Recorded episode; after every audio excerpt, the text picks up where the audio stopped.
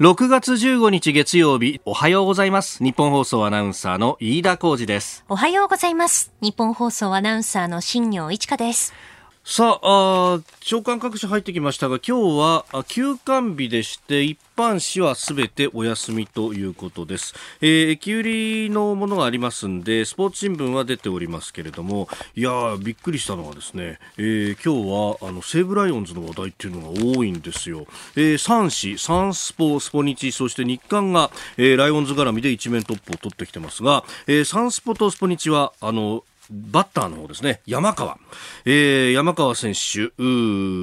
日も、え、えー、打って3戦連発と、えー、いうことで、開幕に向けて視界よしというような一面、えー、サンスポとスポニチが取っております。えー、昨日西武はロッテ相手の練習試合、メットライフドームで行われましたが、4対3で、えー、勝ちました。えー、この山川選手のホームランが飛び出しているということですけれども、いよいよね、えー、19日開幕というところで、それに向けて、えー、どんどんと熱くなってくるなという感じです。で、日刊スポーツは同じライオンズでも、与座投手を挙げております、えー、ライオンズ新サブマリンと、えー与座台頭というふうにですね、えー、出ております。5回までノーヒットノーランペース投げていたと。あなんかパ・リーグってこういうあの印象的なサブマリンがちょいちょい出てくるよなっていうような印象があって、まあ、それこそ古くはね、えー、阪急の山田山田とかね、えー、本当もう土すれすれのところからボールが出てくるみたいなよく真似したなみたいなね。あとそれこそあのライ、ねえー、ロッテにもあの一時期渡辺、えー、投手っていうのがいましてこれもまたね、えー、あとと漫画の世界ですけれどもドカベンのスカイフォークの、えー、とあ名前が出てこなくなっちゃった。えー、と里中投手。あれも確かあのパ・リーグだったっていう、えー、もうあの虚実入り乱れてっていう感じになってますが、えー、もちろんですね他の新聞も野球が一面なのは間違いありません。スポーツ報知は、えー、ジャイアンツ1番バーラと。1番から外国人が出てくるのみたいな、ええー、恐ろしい話やなと、えー、坂本大城不在も想定コロナ禍乗り切るという、まあ、あの日替わりで打線を変えてくるんじゃないかというような話が放置の一面です、えー、東京中日スポーツは、えー、開幕ローテ、えー、中日ですね、えー、6人揃った梅津と。いうことで一面トップ。そして、え、デイリースポーツは我がタイガースであります。矢野監督決めた V 方程式。あの、昔からですね JFK とかなんとかとかあの頭文字取ってっていうのを阪神やるんですが、え、今回は ISF だそうで、え、7回岩崎、え、8回がスアレス、そして9回藤川と、えーえー、藤 F だけはずっといるなという感じがね、非常に味わい深いんですが、えー、藤川投手は私の確か1個上だったはずです。ベテラン頑張れと、えー、いうことも6月19日からの開幕、えー、見ていきたいと思います。えー、もちろん日本放送ショーアップナイターでも中継いたしますので、えー、ぜひお聞きいただければと思います。あなたの声を届けます。リスナーズオピニオン。この傾向ジアップはリスナーのあなた。コメンテーター。私田新行アナウンサー。番組スタッフみんなで作り上げるニュース番組です。ぜひニュースについてのご意見をお寄せください。今朝のコメンテーターはジャーナリスト須田慎一郎さんです。取り上げるニュースですがまずは、えー、東京で昨日は新たに47人の感染が確認されました。コロナについて、えー、そして通常国会、えー、さらに北朝鮮情勢。そして、えー、アメリカの抗議デモ。アトランタでは黒人の男性が射殺されたというニュースが入ってきております、えー、そして、えー、今日6月15日。千葉県民の日ということでこの千葉についてですねさまざま取り上げて、えー、各番組で行くんですが、えー、この OK 工事アップでは千葉の農業についてこの後6時50分過ぎのエンタメトレンドアップのゾーンで取り上げさらに7時43分過ぎのスクープアップのゾーンではですね南房総市の取り組みについて。あの去年の台風15号の後に、まあ、石井南房総市長と電話をつないだりあるいは実際に会いにとお話を伺ったりもしました。で今度はあコロナの自粛があって今どうなってるんだというあたり、えー、現場の声を聞いていきたいと思います。7時43分頃ぜひこちらもお聞きください。さあ、ここが気になる今日は新聞休刊日ですんで、まあ、あの、週末の、まあ、報道されたところから気になるところをピックアップしようと思いますが、AFP 通信が13日の土曜日の夜に配信していたんですけれどもね、日本版では。えー、アメリカ・ロサンゼルスで中国人科学者逮捕、人民解放軍所属のスパイかというニュースが入ってき、えー、ておりました。まあ、もともと現地では11日にこれ、サンフランシスコの連邦地検と FBI が、えー、共同で明らかにしていたものだったようですが、なんか、あのーえー、カリフォルニアの、えー、アメリカカリフォルニア大学サンフランシスコ校、えー、UCSF というそうですが、あの、ロサンゼルス校の UCLA というのはね、結構有名だったりしますけども、まあ、その UCSF で、えー、科学研究に従事しようとする医学研究者になりすましてアメリカに入国をしていた、えー、シン・ワン容疑者という人が、まあ、えー、中国行きの航空機に搭乗しようとしたところで身柄を拘束されたということだそうでございます。でも本当は自民解放軍の将校で軍の大学の研究室に雇われていたことを認めたと。おなんかある研究をするその研究室のレイアウトを観察して中国でそれを再現できないかっていうのを情報として持ち帰るように中国の上官から指示を受けていたと、まあ、供述をしたそうであります。まあもういろいろな手を使って、え情報をこう取っていくっていうのは、まあ、前々から言われていたことではあるんですけれども、まあ、こういうのがまた表に出してきているというあたりがですね、まあ、あのアメリカのアメリカっぽいなというかですね、まあこれによって一罰百回を狙うみたいなところも俺たちはちゃんと見てんだぞっていうね、えー、ところもおきっとあるんだろうなと思うんですが、まあそう考えると、まあこの今回のですね、この新湾氏は、えー、外務省、中国外務省の報道官によれば、えー、彼は循環機関の研究者であると。まあだからお医者さん系なんですね。えー、彼がアメリカの国家的な利益や安全保障を脅かしているとは考えていないというふうに、まああの中国側の公式見解としては出てきてるんですけれども、まあ、この方も、まあ、ある意味遺憾であると、まあ、医療系の情報を何でもこうどんどんとこう取っていこうと、まあ、あの研究室のレイアウトとか一つ取ってもこう研究をするのに効率的かどうかとかそういうのいろいろあるんでしょう。で、あの、やっぱ考えてみると、今コロナウイルス対策でワクチンをどっちが早く取るのか、アメリカと中国っていうのはこう角突き合わせてるところがありますと。で、えー、一方で日本も日本で、えー、きちんと自分たちでこう開発しようとしているというね、えー、大阪大学の初のベンチャー、あの、長谷川幸宏さんと協調を書かれました、えー、先生もね、この間番組でもつないだりしましたけれども、えー、森下先生。まあ、あの、それれ以外にも塩野義製薬だったりいろんなところがこれやろうとしているところがあると。こういうですね、情報を抜きにかかるっていうところは、よくよく気をつけないと、もちろんやってるんでしょうけれども、あの、サイバーだけじゃなくって、こうやって結構オールドスタイルでですね、あの、人を介してっていうのも未だにあるんだと、まあ、あいうところは気をつけなきゃなんないんだろうということも思います。えー、ここが気になる今日は、まあ、あ医療情報をどう守るというところを取り上げました。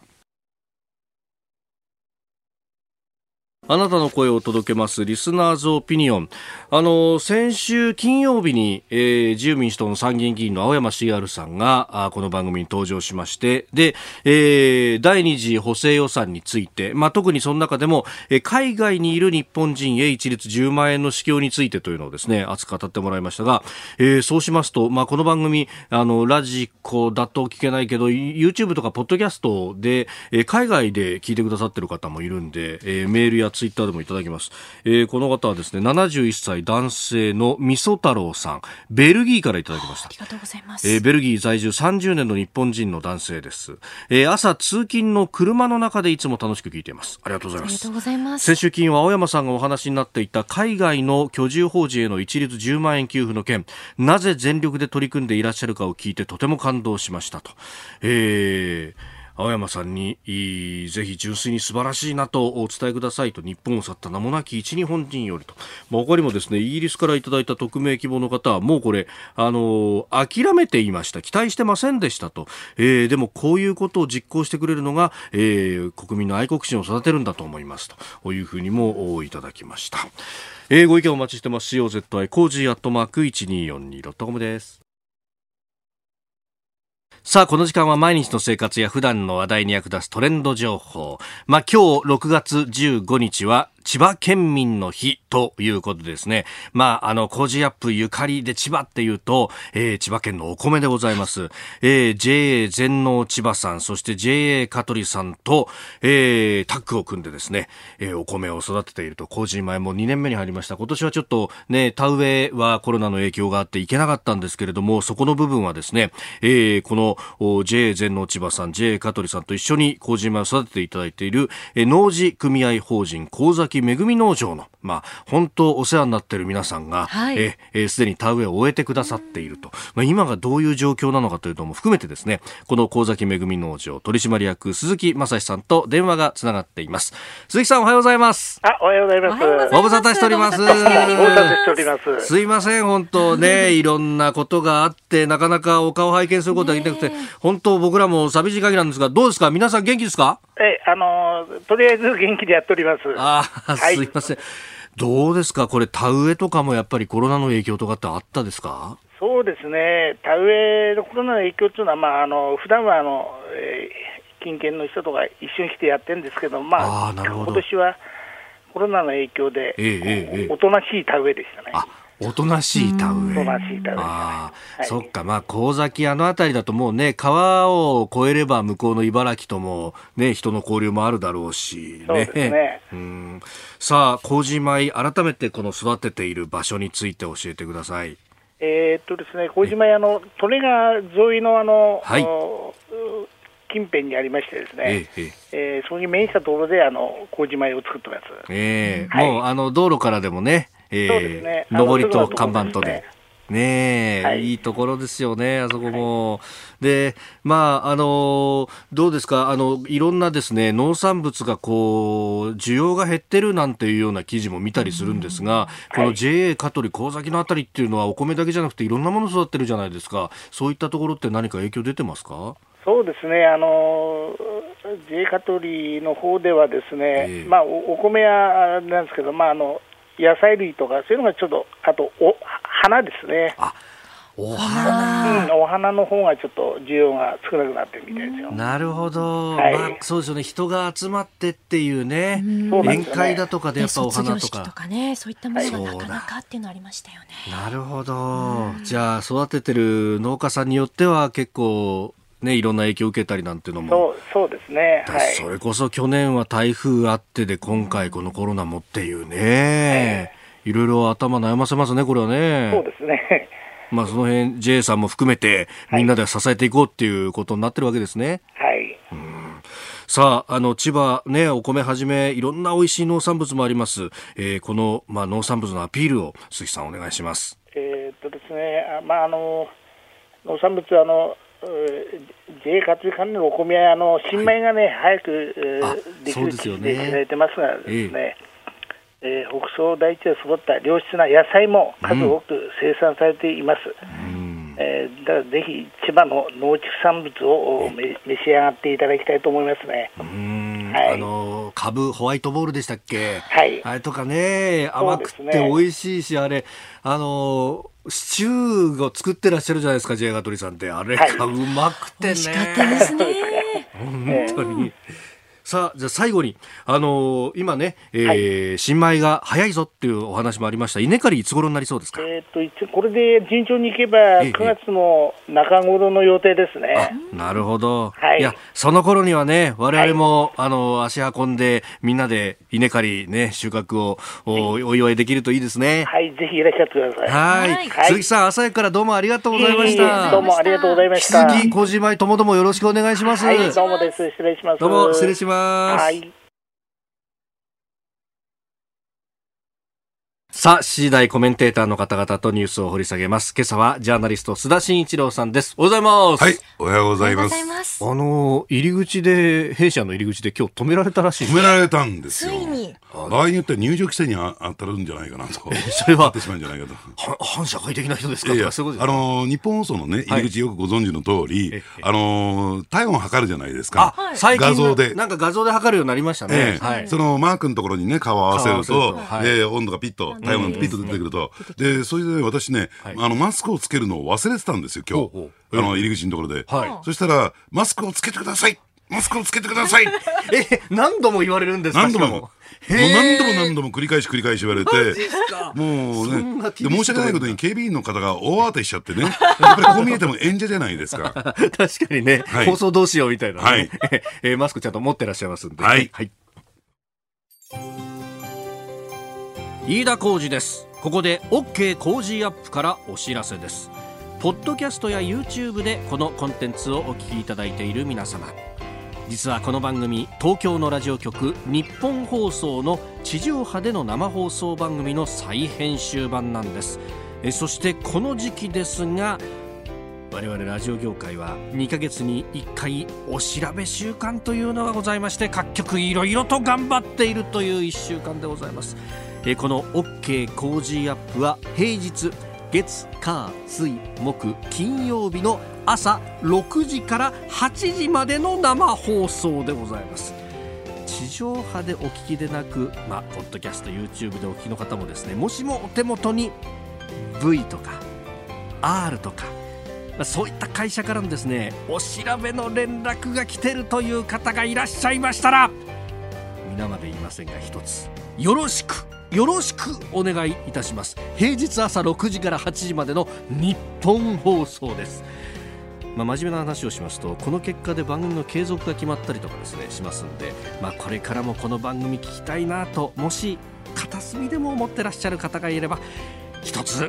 ご協力をお願いいたします。大事なことですんでもう一回言います。この飯田浩二の OK 工事アップは日本放送で平日朝6時から8時までの放送です。何卒よろしくよろしくお願いいたします。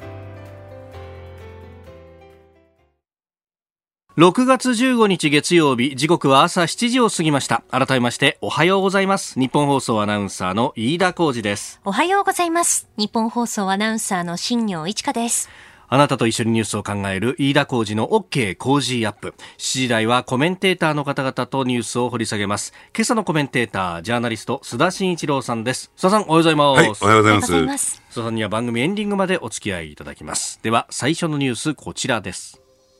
東京都夜の街を中心に新たに47人感染。都内で昨日新たに47人が新型コロナウイルスに感染していることが確認されました。うち18人は新宿区の同一のホストクラブで働く従業員などが集団検査を受けた結果判明しました。1日の感染確認が40人以上となるのは5月5日以来となります。えー、その他5人は集団感染が起きているという小金井市の武蔵野中央病院関連だということです。さあ須田さん、えー、47人とあ、はい、まだまだ警戒必要だなと思うところですが、うん、あのー、ただその一方でね、はい、えー、まあ、ニュースとして取り上げられたのは、うん、にもかかわらず、東京アラートが発令されなかったとい。うところでね、でやっぱりあの東京アラートの発令基準っていうのがあって、ね、これはあの、えー、1週間の平均ではあるけれども、はい、えー、20人以上、新規の感染者20人以上という基準があるわけじゃないですか。はい、でそうすると、もう明らかに東京アラートに抵触する、あるいは抵触する可能性があるから、ある意味で発令されなくても、身構えていかなきゃならないみたいなね、えー、いうような、えー、状況があるわけなんだけども、はい、全く東京都サイドは無反応で、でね、もう東京アラートのとの字もないという状況、はい、で加えてね、これ、あんまりね、指摘されないんだけれども、ええ。えー、とりあえず今まで、えー、規制されてきた、うん、えー、業種については、まあ、あの自自主的なという意味で規制されてきた、えー、業種はですね、はい、えー、まあ、あの19日をもって全面解除になるわけですよね。そうですよね。それすでに発表されてますね。一番厳しい、えー、ね、例えば、えー、キャバクラであるとか、はい、ホストクラブであるとかね。えー、で、ところがですね、あの、よく考えてみるとね、えー、じゃあその間、それが方針が決定されたから19日の間って1週間近く空いてるわけですよ。でその間に激増したらどうなるんですか？と。そうですね。つまりね、うん、もうあらかじめもう、えー、ね、あの、東京アラートは鳴らさないし、はい、えー、解除するという方針が、えー、事前に決まってたんじゃないか。うそうするとそれ以前のね、えー、そういった措置というのは、はい、一体どういう意味があったのかっていうことなんほとんど無意味だったんじゃないんですか？と、この東京アラートはということにもなりかねない。わけですよ、えー、あるいは規制すらも意味がなかったんじゃないかと、はい、いうことになりかねない、うん、ですからね、私考えてみると、えー、でこれちょうどたまたまですね、はい、あの東京都知事選挙が18日告示、そうですね。で、先だって、うん、えー、ね、小池知事はね、はい、出馬表明をしましたよね。ね。もう選挙票、ね、選挙体制に入っているから、うん。はい、ある意味で、えーね、そちらの方にね、あのこだわっていられないよと、あるいは体制としてはもう選挙モードに入ったんだから、はい、というところで考えると、このどうも東京アラート等々は含めてね、うん、その選挙に向けてのですね、えー、ことを強く意識したことではなかったのかなと思いますけどね。まあね、あの、これ、コロナの話っていうのは当然人命のかかる話でもあるから、ええ、選挙とは別にこうきちんとやってほしいなって都民ならみんな思いますよね。ええだからもう、あのー、じゃあ逆にそれがずっと続いているとですね、えー、じゃあ東京都知事としての、うん、つまり、えー、東京都知事候補者としての活動と、はい、東京都知事の、つまり現職としてのね、うん、あの仕事っていうのを分けてやんなきゃなんないけども、どっちかというと優先度合いとかすると、はい、要するに東京都知事としての現職としての役割じゃないですか。で、そうするとね、選挙活動できなくなってしまうんじゃないのかみたいなところもあったから、そっちに集中するために、もうこれは終わりみたいなね。うん。で、したとも見えるんだ。で、ここまで抑え込んだっていうこう実績の部分で、うん、アピールもできると、はい、まあ、ただ、こうやって感染者数がね、もしこの先、どんどん伸びてくるっていうことになると、そうも言ってられないですよね。さあ、その時にどうするんですか？と、ね。えー、要するに東京都知事としての仕事はどうするんですか？っていうところは問われかねないと思いますけどね。うん。えー、東京都知事選挙6月18日木曜日告示そして4月5日投開票となっております、えー、立候補表明されている方山口節夫さん小宮山博さん立花隆さん七海博子さん宇都宮健二さん小野泰輔さん、えー、井誠さん、えー、さらに竹本秀幸さん。えー、それからあ引田真理子あ久田真理子さん平塚正幸さん小池百合子さん、えー、さらに市川博さん、えー、それから石井仁さん古田誠さん長澤康弘さんという方々が立候補を表明されているというところです。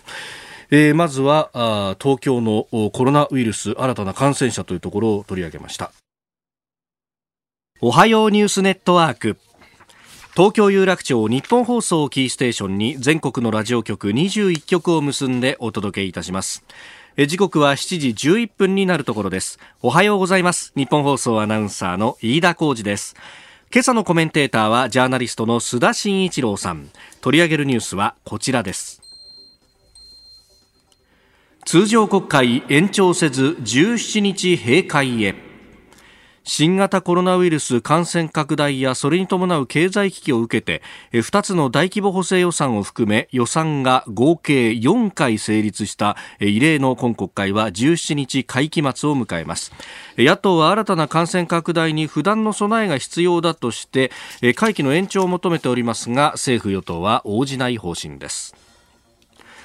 いや考えてみれば確かに4回予算が成立ってね、はいはい、この間金曜日に、えー、二次補正も成立をしましたが、ええ。ー、いよいよ会期末です、ええ。あのー、そういった点で言うとねこれから、はい、じゃあ次の臨時国会っていうことを考えると、えー、まあ秋以降9月以降ということになってきますよねスケジュール的にはね。でそうするとやっぱりこの新型コロナウイルス対策をやっていく上でもちろん新たな政策施策を打つためには裏付けになる予算措置が必要ですから、はい、果たしてですねまああのー法整備、あるいは予算措置ということを含めて、えー、果たしてやってなくて、国会閉会中で大丈夫なのかなっていう、はい、えー、非常に心配な、えー、部分はありますよね。えー、ただまあ、それに対する備えとして、はい、えー、例の第二次補正でね、えー、まあ、あの、10兆円の、はい、予備費、まあ、予備費というね、言い方だとちょっとピンとこないかもしれませんが、うん、あの、基金、ファンドというふうなね、えー、意識で考えてもらえばいいと思うんですが、はい、まあ、そういった形で予算を確保したんだから、うん、えー、まあ、あの、国会閉会しても十分だということなんですけれども、ええ、私ね、2つポイントあると思うんですよ。はい、えー、1つはですね、この予備費10兆円で、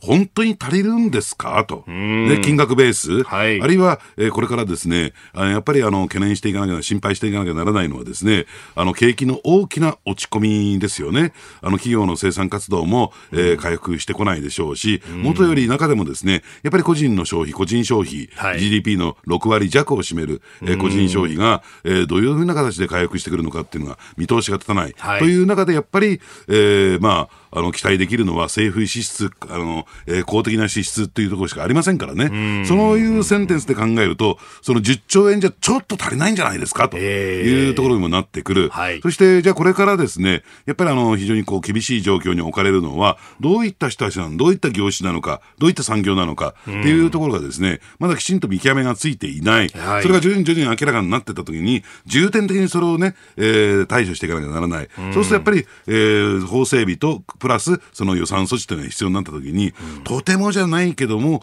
えー、国会を閉会している場合じゃないでしょうというところなんだろうと思いますよね。えー、ただ、まあそうするとね、野党の言ってることが正しいというふうにも見えるかもしれないんだけども、はい、じゃあこの第二次補正予算の審議の中で、うん、じゃあ予算委員会、この予算審議に、ね、ね、言ってみればですね、純粋な予算審議にどの程度の時間が割かれたのか、はい、きちんとそこは議論されたのかってほとんどされてないんですよ。むしろ何かこう、えー、疑惑追及みたいな場になってしまって、特に今回の場合はですね、はい、確かにそれも広い意味では予算措置の話かもしれませんよ。えーえー、ただ、えー、とは言っても、その仕組み上といったらいいんですか、持続化給付金のですね、はい、えー、問題、ここ一点になんか絞られてしまったような、えー、感もなきにします。とするとですね、その深掘りして、じゃあ一体どういう人たちが、あるいはどういう業種産業が、はい、えー、困っているのか、必要、予算措置が必要なのかっていうところまで、ね、議論が深まっていない。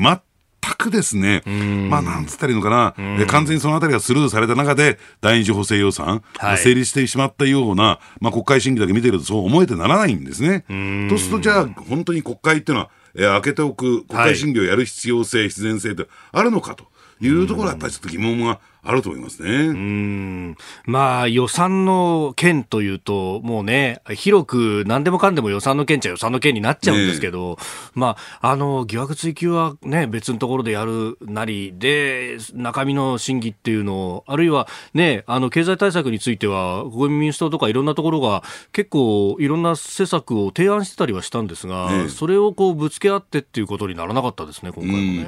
だからね、あの、国会審議のね、はい、あの、なんて言ったらいいのかな、えー、まあ、あの、未熟な部分というか、成熟してないというか、うまあ、それがですね、まあ、すべて物語ってんじゃないかなと。思いますよね。だから、それで言うと、あんまりこういう言葉使いたくないんだけども、はい、あの、建設的な議論がない、ね、えー、というね、えー、ところが一つ問題点として、とは言ってもですね、そのあたりってあまり指摘されないっていうかな、はい、えー、焦点が当たっていかないところなんだけども、えー、じゃあ国会審議って一体何なのかっていうね、うえー、ところをもう一度考え直してみるべきじゃないのかなと思いますよね。えー、まあ、ね、あの、こういうことをこう議論をすると、まあ、いや、今回だって野党はちゃんと対案を出して、えー、修正案というか、あのいや、組み替え道義出してたじゃないかみたいなふうに、えー、言う向きもあるかもしれないんですけれども、うん、かつてそれこそ金融国会とかの時って、あの、まあ、ずいぶん前の話ですけれども、野党の民主党が出してきたのを与党が丸飲みしてっていう、はい、それは中身をこう詰めて、これだったらもらえるっていうのが、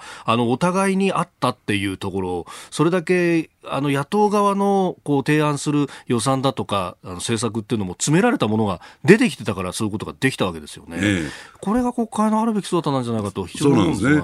からその議論があるからこそ、えー、そのね政策が広く認識されて深みを増していく。はい、つまりそれをことをやることによって野党は政権担当能力があるんですよということをやっぱり国民にアピールできるんですよ。はい、ただともするとですね今の国会というのは与党のあるいは内閣閣のですね、支持率を下げることだけが、うんあの焦点が当たってですね、野党の目的化していてですね、はい、本来のその野党の果たすべき役割、うん、あるいは今のですね、小選挙区制の中での、その政権交代の可能性がある中での野党の役割っていうのが、きちんと果たせてないなと思いますよね。うん、これじゃね、野党支持率上がっていませんよ、うん、これ、政権担当能力ってすごいキーワードのような気がして、そのかつてその民主党、あれ伸びていった時、対案を出せた時って、結構、あの、霞が関の官僚も、こう、与党に持ってってもしがらみで通らないものをあえて野党に持っていって、、で、議論をしてもらうっていうのをやろうとしてた時期があったようなんですけども、ね、今結局、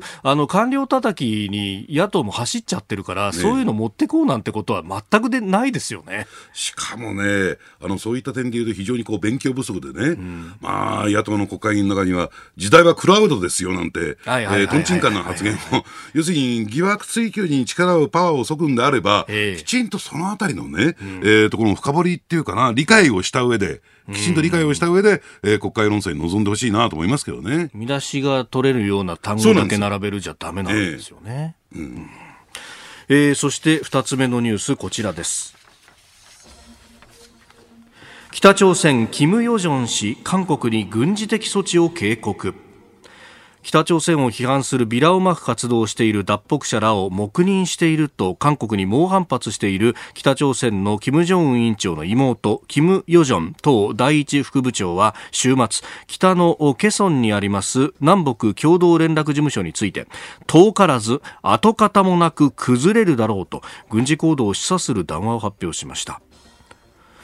これは軍事行動なのかどうかというのはあれですが、なんか南北の連絡線切ったりとか、ここ週末にかけてすごい動いてますね。うん。あの、だからね、ポイントとしては、まあ、二つあると思うんですよ。えー、えー、一つはですね、この北朝鮮サイドのメッセージの持つ、えー、ね、意味合いですよね。はい。えー、つまり、このビラを撒いてる行動であるとか、えー、それに付随したことに対して、えー、北朝鮮は、あの、怒り心頭に発してるわけじゃなくて、うん、何らかの要求と言ったらいいんですかね。はい。何らかのメッセージが、えー、ここには込められてるはずなんですよ。で、それはただ単純に韓国国だけではなくて、ええ。えー、まあ言ってみれば日本や、えー、アメリカを含めたね、そういった諸国に対して、西側国に諸国に対してですね、ええ、まあ、政治というふうに受け止めるべきでしょうね。で、これが1点目と。で、もう一つはですね、今、北朝鮮国内の、はい、えー、状況がどうなってるのか、それは、その、新型コロナウイルス対応と、えー、だけじゃなくてですね、あるいは、えー、経済問題、えー、含めてですね、まあ、考えてみればですね、こういった状況下においては、相当苦しくなってるだろうと。はい、厳しくなっているだろうと。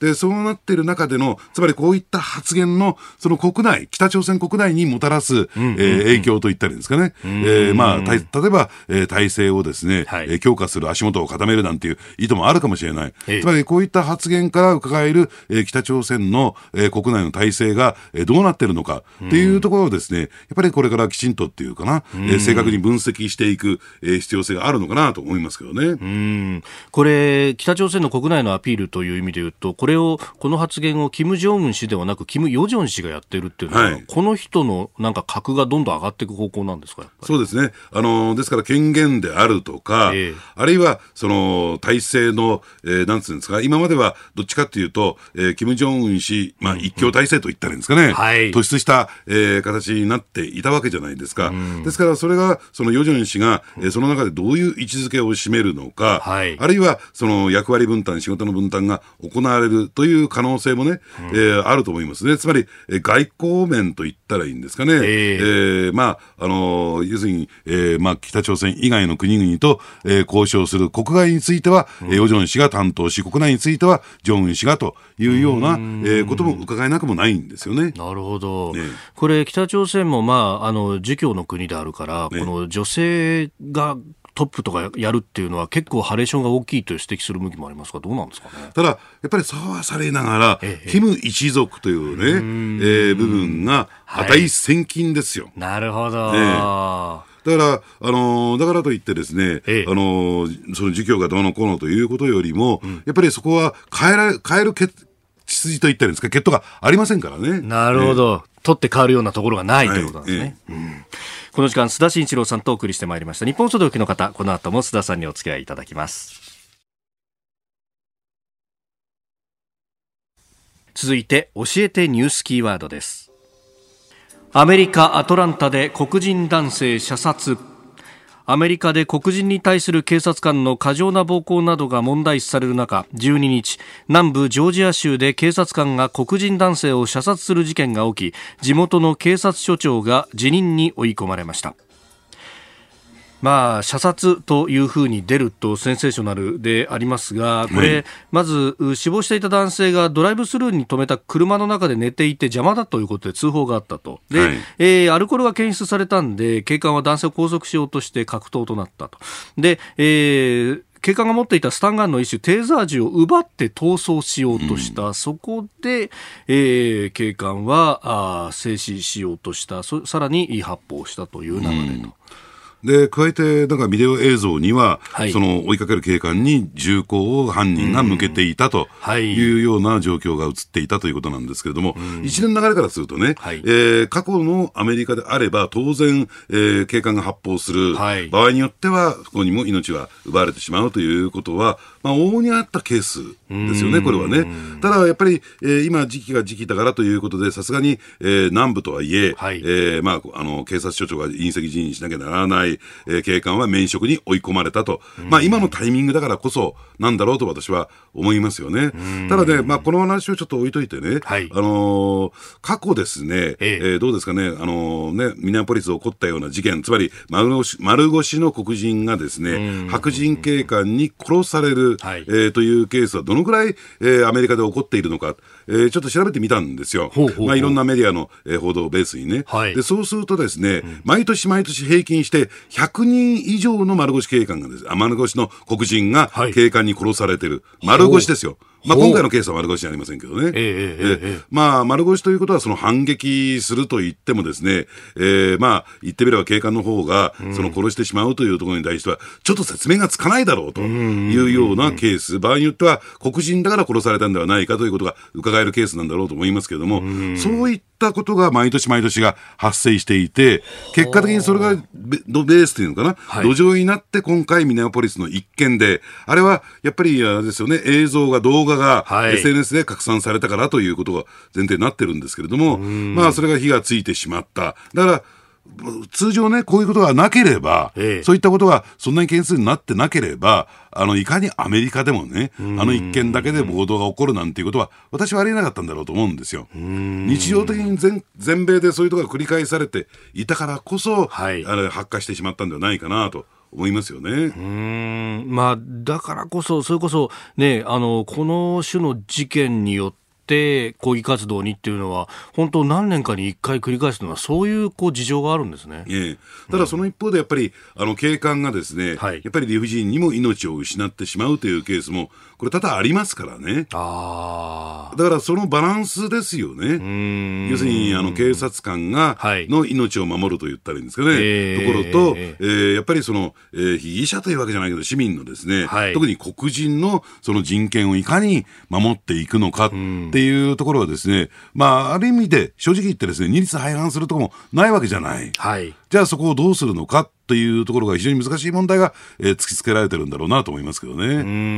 ん、そこにはおそらく銃社会というのも一つ絡んでくることになりますよね。で、それとやっぱり差別というところでしょうね。ただ、どうなんでしょう。やっぱり1950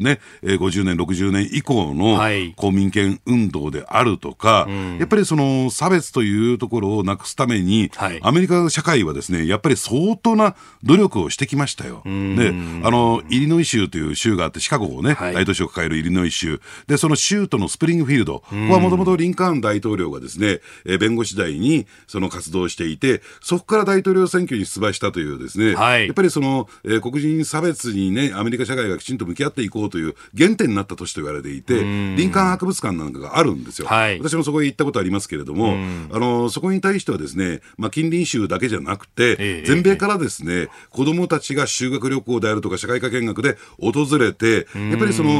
ー、その差別という、黒人差別という問題についてね、やっぱり学習していこう、勉強していこうというね、土壌、そういった努力を繰り返されてる中でもまだ残る、えこの差別。という問題、やっぱりこの、えー、アメリカ社会が抱えているその、えー、病巣といったんですかね、はい、でこれについてどうこれから、えー、乗り越えていくのかっていうところが問り問われているのかなと思いますけどね、うん、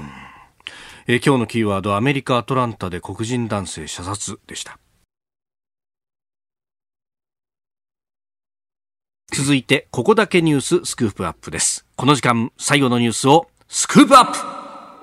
千葉県南房総市台風とコロナ自粛からの復興状況は今。去年9月の台風15号の暴風雨で被害が集中した千葉県南部南房総市館山市鋸南町は多くの住宅が壊れ電気や水道が止まり農業漁業なども大打撃を受けました。そして今年に入っては新型コロナウイルスの外出自粛によって観光業への影響も心配されております。今日6月15日千葉県民の日の今朝は南房総市の石井豊市長と電話をつなぎましてこれまでの復興の歩みと現状これからについて伺ってまいります。というわけですでに電話つながっています石井市長おはようございますはい、おはようございます。朝早からありがとうございます。あいえいえ、よろしくお願いします。よろしくお願いします。あの、市長にはこうして電話でお話しいただいたり、あるいは去年の12月でしたか、あの、視聴者に、えー、伺ってお話を伺う機会もいただきました。その後、はい、まあ、あいかがですか、今の現状というのは。そうですね、あの、まあ、家屋、被災された家屋の、えー、まあ、その後の状況ということで、まあ、申し上げますと、はい。まあ、大体3割から4割のお宅の方々では、まあ、改修工事が進んだかなという状況でして、まあ、逆に言うと、残りの6割、7割は、まだ今、現在進行中っていうんでしょうかね、まだまだこれからという状況ですね、あの当時、資材が足らないとか、こう人手がっていうことを言われてましたけれども、じゃあ、はい、それをなんとかこうこなしながら、ここまで来たっていう感じですか？そうですね、やはりは資材が足りない、まあ、業者さんが足りない、えー、まあ、そういう状況の中で、まあ、ここまで進んできたと、進んできているという状況ですね。で今度、今もうすでに、ね、ゲリラ豪雨だとか、あるいは今度、台風だっていうシーズンになってきました、これ、市長としては心配事がこれ、絶えないというところですね。そうですね、まあ、今回のコロナもそうですし、えー、まあ、まさにもうこの6月からもう台風シーズンに入りましたんで、はいいや本当だけど、去年被災されたお宅もまだまだ復興、まだまだという状況ありますんで、とても気にかかります、このシーズンがですね。これ、やっぱり行政としても、女性を出したところで、やっぱ人が足らない、資材が足らないとなると、いくらお金積んでもってことになっちゃいますもんね。そうですね、ちょっと、まあ、ちいわゆるあの市町村レベルの対応では限界がありますね、率直なところですね。やっぱりそこはあの県だとか広域でやってもらわないとっていう、まあ、財源の部分とかもあるわけですね。そうですね、まあ、財源もありますし、えー、まあ今まあ、昨年の場合には、19号も含めてかなり広域的な被害になりましたんでね、うん、私ども地域ばかりじゃありませんし、うん、まあ、業者さんをなんていうんでしょうかね、一つの地域にこう集約化していくのも、うん。はい、まあ、もうちょっとやっぱり国、県の本当、力があればいい、まあ、お借りできればいいんでしょうけど、まあ、現実はなかなかそうできないのもよくわかりますけどね。そこへ今回、コロナ、この影響っていうのは、市長、どうご覧になってますか？えーとまあ、これも、まああの、よく放送されておりますように、どこでも同じだと思いますけれども、まあ、特に宿泊業者、まあ、飲食業者さんあたりを中心に、ですねとても深刻な状況ですね。うん。12月にお話を伺ったときに、いや、何よりもこう冬から春にかけてっていうのは、観光の実は南房総、ハイシーズンなんだよっていうお話されてました、そこへ直撃したわけですか？そうですね、まあ、ようやくその台風の、まあ、被害から、はい、あのその改修工事も済んだりとか、まあ、さあ、これからということで、ようやく営業にこぎつけたと思ったところでのこのコロナ騒ぎですので、でまたお客さんがもうパタッと、まあ、おいでならないという状況になりましたんで、うん。と本当にもう、中にはこれ言葉が適切かどうか、もうあの青色吐息っていうような事業者さんがあります、率直に申し上げて。さあスタジオにはジャーナリスト須田慎一郎さんもいらっしゃいます。はい、よろしくお願いします。はい、あのちょっとお伺いしたいんですけれども、はい、え国はですね、えー、一次補正、二次補正、えー、総事業費ベースで200兆円を超える、えー、まあ予算をね積み上げましたけれども、はい、えー、史上空前の金額になってるんだろうと思いますけれども、この中身、ラインナップを見てみてですね、やっぱりあのこの部分が足りないんじゃないかも、この部分をもっと手厚く、えー、してほしいっていうそういうところって何かありますか？あのまあ、それはですね、まあ、あの私どもの市にはあの市営の病院がありまして、あのそのまあ病院、まあ、中規模、まあ、小規模な病院なんですけれども、まあ、その病院を、まあ、今回あの、コロナ対策をするためにということで、これ、まあ、うちの市でばかりじゃなくて、あ私どもの地域の県域のためにも、すべてこうコロナ専用病院に切り替えたんですね、あの一般病院を切り替えたんです。そうするとあの、まあ患者さんがすべての病床分だけ患者さんがおいでになるわけじゃありませんし、うん、まあ、その分だけあの経営的には赤字になってるんですね。でこれはあのよく放送されてますけど、あの民間の病院でもあのこのコロナのことで、あのコロナ対応をしていることによって経営が苦しくなっているという状況があるんですけれども、それは全く同じでして、まあ、いわゆる、まあ、その辺のまあ通常の収益に届かない、まあ、赤字というんでしょうかね、はい、そういったことを、まあ、国がなんとかこう手当てしていただけるとありがたいなとは感じますね。なるほど、現状だと、それをこう広域で市町村だったりとか、県が赤字区分が出た場合は、負担せざるを得ないってことになってくるわけですね、えーと、ただ今、現状ではその赤字をですね、えー、あの埋め切るだけの制度がないんですね。だからこれ、民間病院でも大変非常に今、苦しい声が上がってます、このままでは病院が存続できないというレベルの。なるほど、そもそも論として、やっぱり人が少なくなってきて、病院もこう集約が進んできたところへ、えこうなってくると、地域医療そのものをこう維持できるかどうかってところになってくるわけですか？そういうそういうところだと思います、これも全国的な傾向でして。うん。全くその辺って確かに報じられてないけれども、これ、でもね、住民の暮らしに直、ダイレクトでこう影響のある話ですもんね。そうですね、まあ、コロナの対策のためにということで、はい、まあ、医療機関は、まあ、通常の営業ではなくて、まあ、コロナ対策にこうシフト切り替えてるわけですよね、そのことによってあの経営が苦しくなってるわけですね。さあ、まあ、いろいろ課題がある中、奮闘されていると思います、石井市長、最後にですね、昨日皆さんに、えー、訴えたいこと、アピールなどお願いします。はい。あのまあ、私どもの地域は、まあ、先ほどあのお話もいただきましたけれども、まあ、観光地でございまして、はい、えー、まあ、宿泊事業者、まあ、飲食店の方々など、大変まあ苦しい状況にございます。えーまあ、この緊急事態宣言が解除され、まあ、6月、7月、8月、まあ、このシーズン、私どももいわゆるこう3密対策をしっかりと取りながら、うん、まあ、できれば、まあ、いろいろなお客様においでいただければありがたいなということで、まあ、その準備をひる進めておりますので、はい、えー、まあ、ぜひ、あの南房総の方においでいただければ、率直なところ、とてもありがたいというふうに思っておりますうんまあね、今現状は県内の移動ということになりますけど、もうしばらくすればね、はい、えー、都内や他の県からもと、おもう準備はでできつつあるわけですね。そうですね。はい。わ、はい、かりました。伊地市長、朝お忙しい時間帯どうもありがとうございました。はい、ありがとうございます。え、一緒に頑張っていきましょう。ありがとうございました。はい、ありがとうございます。えー、南房総市石井市長とつなぎました。えー、このコーナーも含めて、ポッドキャスト、YouTube、ラジコ、タイムフリーでも配信していきます。番組ホームページをご覧ください。ポッドキャスト、YouTube でお聞きいただきありがとうございました。この飯田浩司の OK 工事アップは、東京有楽町の日本放送で、月曜から金曜朝6時から8時まで生放送でお送りしています。生放送を聞き逃したあなた。ぜひラジコのタイムフリーサービスで新型コロナウイルスに関しての最新情報ニュースやスポーツエンタメなどをぜひチェックしてください。さらにこの番組では公式ツイッターでも最新情報を配信中。スタジオで撮影した写真などもアップしています。そしてもう一つ私飯田浩司夕刊富士で毎週火曜日に飯田浩司の「そこまで言うか」を連載しております。こちらもぜひチェックしてください。